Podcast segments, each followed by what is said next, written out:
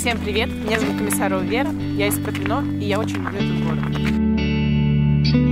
Более пяти лет я работаю в сфере диджитал-маркетинга. Помимо этого являюсь сооснователем общественного объединения «Горожане», о котором я вам немножечко расскажу перед тем, как мы начнем нашу лекцию. Наше объединение появилось год назад, и мы собрались с четким пониманием того, что хотим сделать жизнь вокруг себя и своих детей комфортнее, для того, чтобы создавать совместные проекты и для того, чтобы создать креативный кластер, который станет точкой притяжения в городе. За прошедший год мы провели множество мероприятий, начиная от концерта, выставок, спектаклей, заканчивая фестивалем «Горожане». А прямо сейчас мы занимаемся занимаемся созданием своей мечты, того самого креативного кластера в городе. На данный момент мы на собственный бюджет арендовали 700 квадратов. А, сейчас там идет активный ремонт, а мы активно занимаемся поиском спонсоров, которые а, готовы принять участие в нашем проекте. Также в планах запустить общественный сбор. А, кластер будет называться «Город».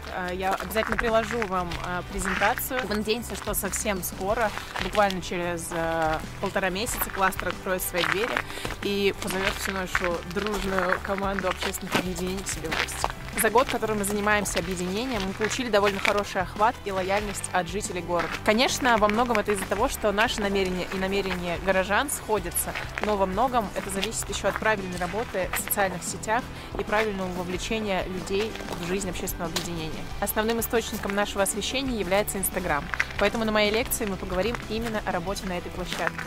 А, и знаете, я очень люблю классные проекты, и хотелось бы, чтобы их создавалось как можно больше. Поэтому лекция инструменты, которые вы получите, будет нацелена не только на работу общественных деятелей, но и на работу над любыми проектами.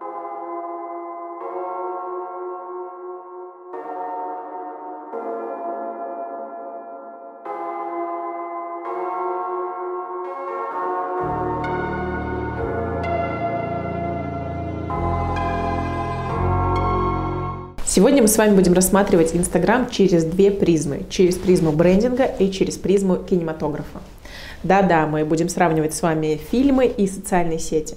Но начнем непосредственно с брендинга. Бренд — это образ потребителя, создающий ценность. А блог в Инстаграме — это образ нашего подписчика, который тоже транслирует а, ценности, которые нам важны.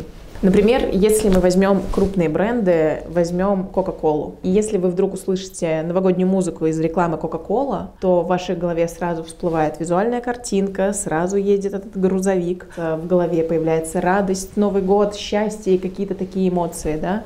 Э, и если мы возьмем абсолютно похожий другой товар и другой сильный бренд и возьмем Pepsi, то в нашей голове абсолютно не будет никакого счастья, радости. У нас будут футболисты, какие-то герои и прочее. Получается, что это похожий товар, но э, ценности брендов абсолютно разные. Вот то же самое происходит с блогами. То есть какой бы проект у вас не был, э, ваши ценности могут быть абсолютно разными. Так вот, блог в Инстаграме э, важно воспринимать как просто инструмент, который позволяет донести до аудитории то, что нам важно. Если немного перейдем к статистике, надеюсь, что я буду сейчас смотреть в ноутбук, а кадр сменится на презентацию, то 92% людей больше доверяют рекомендациям людей, чем брендов. 82% а, с большей вероятностью будут а, покупать у той компании, чье руководство активно постит что-то в социальных сетях. А 77% отдадут предпочтение компании, где соцсети успешно ведет именно владелец, либо кто-то вовлеченный в процессы компании. После сухой выжимки этой статистики мы убеждаемся, что мы приходим в Инстаграм к людям. Э, ведь э, именно так и создался когда-то, да, Инстаграм. Когда-то давно мы все, не знаю, зарегистрировались, подписались, чтобы подглядывать за своими друзьями, смотреть, самим выкладывать личные фоточки. То есть мы никогда не приходили в Инстаграм целенаправленно за тем, чтобы приобретать какие-то товары, э, подписываться на какие-то компании и так далее. Все строилось на человеке. И на самом деле сейчас э, все проекты так и продолжают строиться на человеке. Качественный блок э, любого проекта, неважно, общественного объединения, кластера, это, по сути, фильм про людей, про людей, которые создают, и про людей, которые тусуют. Так вот, опираясь на социологические опросы, э, мы можем узнать, э, что люди идут в кино, чтобы развлечься, для того, чтобы посмотреть, как у других, и для того, чтобы получить какие-то эмоции. На ужастик мы идем, чтобы нам стало страшно, на комедию, чтобы было смешно и так далее. А, так вот, на самом деле были проведены такие же опросы в направлении Инстаграма, и оказалось, что в Инстаграм люди идут абсолютно за тем же. Они идут развлечься, они идут посмотреть, как у других, и идут получить какую-либо эмоцию. Все инструменты, которые используются в кино сценаристами, мы можем проецировать и использовать для ведения проектов, блогов и как раз-таки вовлечения аудитории в социальные сети, так же, как нас вовлекают в фильм.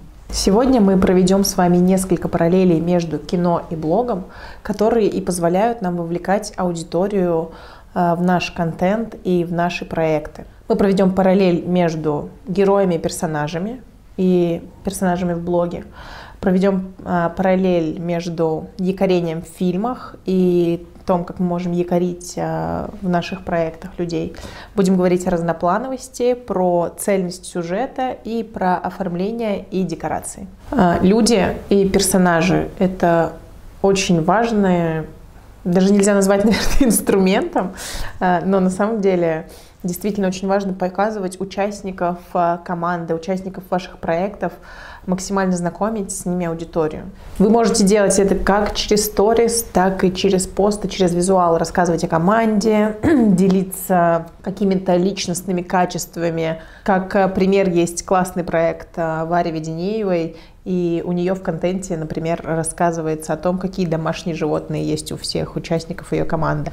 А, в любом фильме у нас есть сюжет. И на самом деле в любом блоге и в любом правильно выстроенном сторителлинге тоже должен быть сюжет. А, должно быть а, начало и конец освоить этот инструмент на самом деле мы можем через декомпозицию, о которой мы будем говорить, и через разноплановость.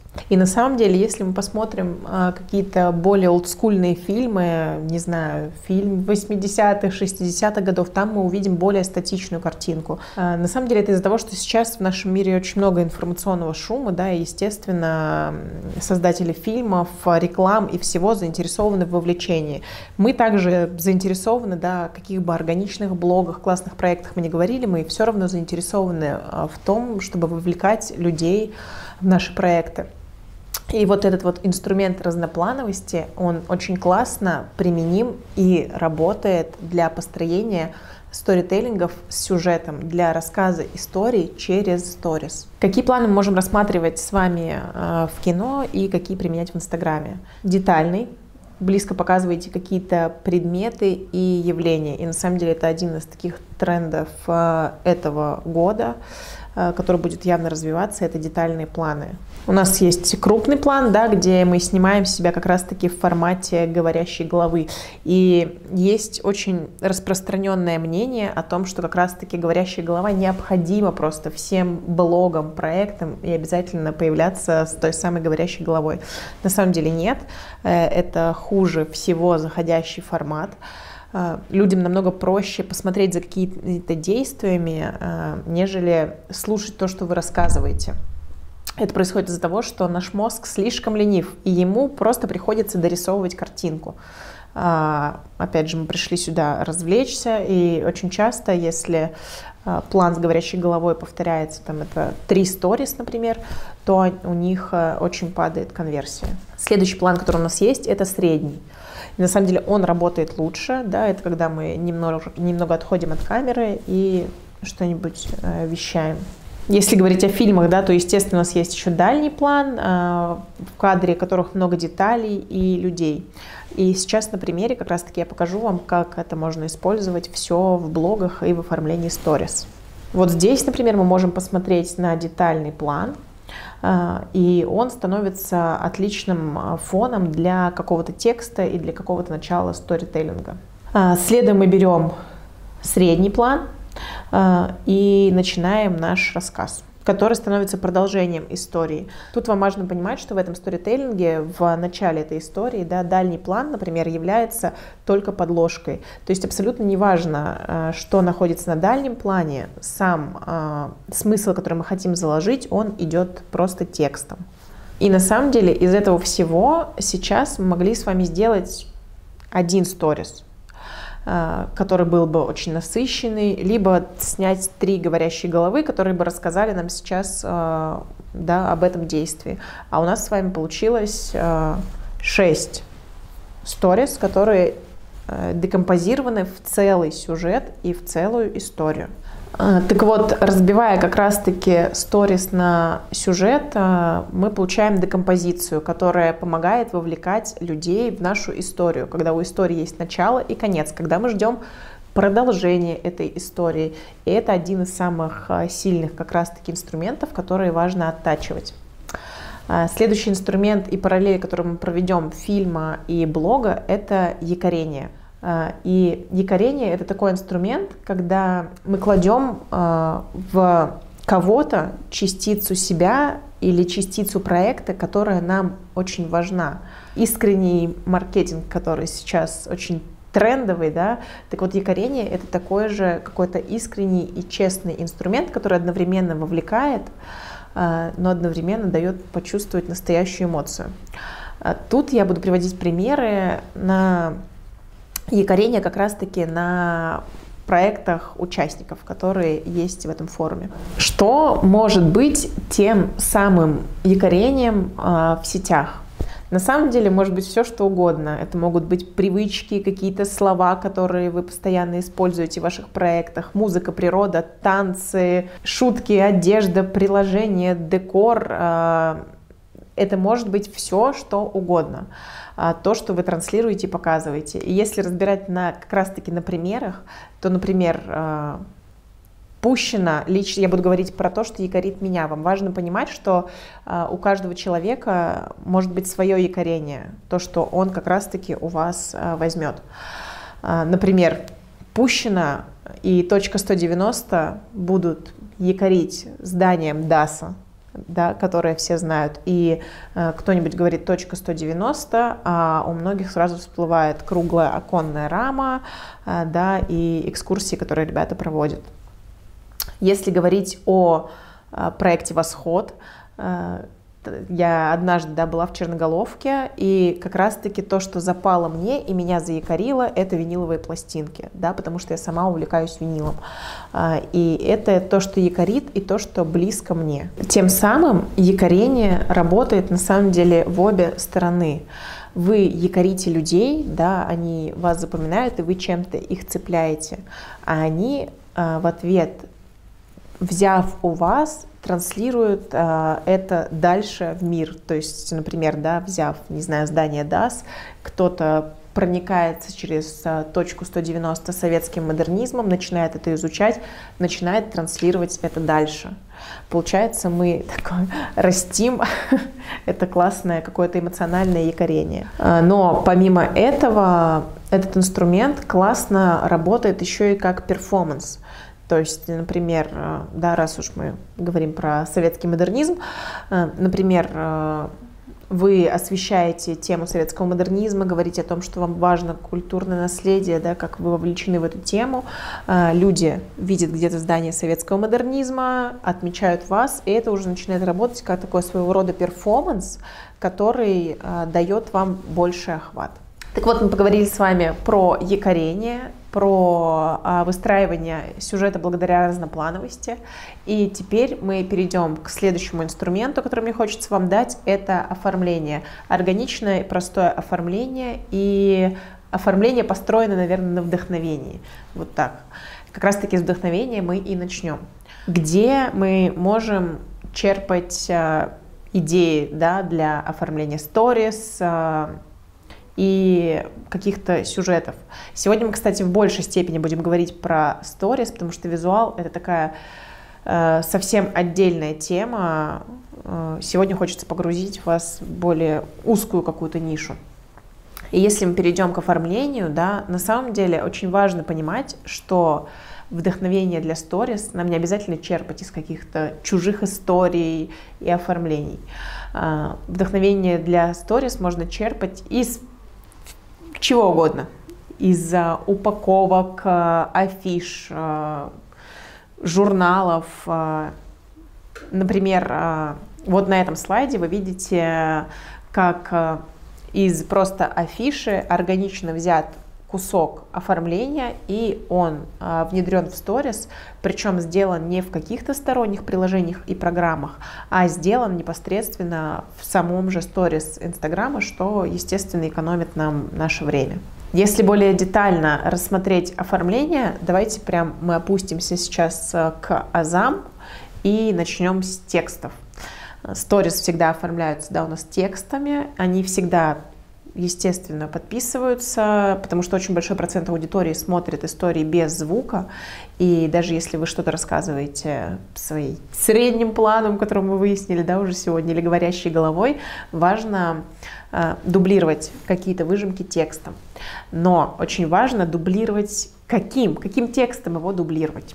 Так вот, брать одно сочетание э, шрифтов или несколько, а каким цветом писать, а какой шрифт выбирать, а монтировать в каком-то стороннем приложении, либо можно брать шрифты не, непосредственно из Инстаграма. На самом деле я приверженец того, чтобы максимально просто монтировать и максимально быстро и органично это делать. Поэтому э, я рекомендую вам брать шрифты из Инстаграма. Но э, не все, не все шрифты абсолютно точно можно использовать. Какие шрифты брать я не рекомендую. Хотя, знаете, я не то, что не рекомендую, я рекомендую вообще забыть вам про эти шрифты и просто никогда не вспоминать. Давайте разберем на примере. Слева текст, который мог бы выглядеть вот так. А, а справа тот же самый текст и с использованием а, классных да, шрифтов и их сочетания он выглядит абсолютно по-другому. Следующий пример, да, этот текст мог бы быть вот таким, а мог бы быть вот таким. Да. Здесь э, на правом слайде мы используем два шрифта абсолютно разных, что придает тексту легкость. Шрифты, которые сочетаются, да, это придает стиля, легкости, кажется более минималистично и нам проще читать. Вот а, еще один последний пример, да, как мог бы выглядеть сторис просто на залитом фоне текстом. Он мог бы выглядеть так, как слева, да, и это абсолютно токсично выглядит. И может быть а, таким слайдом, как справа, а, тоже может быть просто оформлен в сочетании цветов. Сочетание разных шрифтов дает нам легкость. И на самом деле в оформлении сторис работают те же правила, что и работают у нас там с текстом и с копирайтом.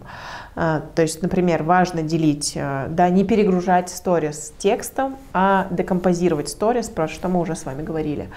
Важно как раз-таки использовать несколько шрифтов, чтобы давать легкость. А, это работает так же, как в книге работают абзацы, да, и в постах, в текстовых.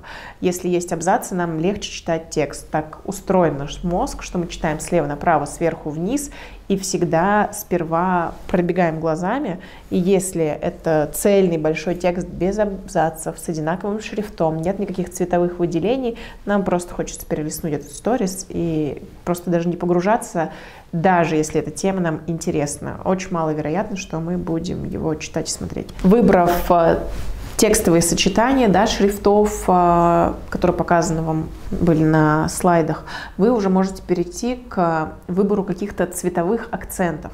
Здесь работает очень важное правило, что за основной текст всегда важно выбирать белый или черный, а лучше на самом деле в палитре брать темный, темно-серый цвет, и они становятся основными для текста. Просто запомните, не используйте, не делайте текст цветным, красным, розовым, голубым. Э, этим можно выделять только акценты, либо делать какую-то цветную подложку, как э, на примерах, которые я сейчас вам покажу. Если, например, вы хотите использовать какой-то цвет, э, у вас, например, компания, есть брендбук, и вам важно в сторис в оформлении использовать этот цвет, то вы можете брать просто какие-то цветовые акценты. Вы можете, например, выделять слова, оформлять э, разными знаками в этом цвете сторис. Но ни в коем случае не выделяйте целиком текст э, в цвете вашего брендбука. Получается, мы с вами уже поговорили о сюжетной линии, о разноплановости, добавили к этому текстовое оформление. Э, у нас уже вырисовывается какое-то построение сторителлингов. Но есть очень важный, это даже сложно назвать инструментом, это эмоции настоящие живые эмоции в блогах и в проектах. Если бы наша с вами лекция была записана году в 2018, э, там бы еще в тренде были блоги про успешный успех и проекты, да, которые пестрили бы продуктивностью, тем, как все классно, идеальными отзывами и прочим. Сейчас тенденция сменилась, и это на самом деле это очень классно, она сменилась в более органичный блог, в более искренние проекты, в более эмоциональные и наполненные ценностями и смыслом.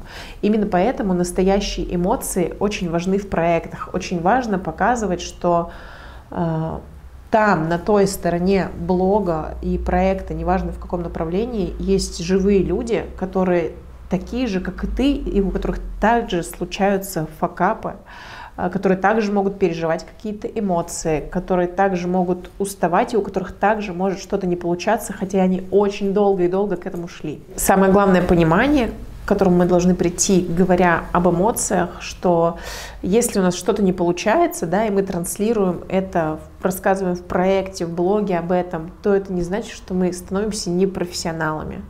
Это, наоборот, вовлекает нашу аудиторию в жизнь. И это очень важное понимание. Мы с вами рассмотрели основные инструменты, которые можно начать просто использовать, вовлекать а, людей в ваш контент, создавать его качественным, простым. И очень важно не перегружать его, делая его максимально легким и простым.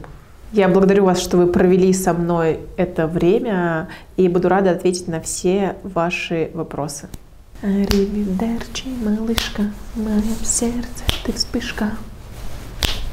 Мышка, приезжай, брат, вино.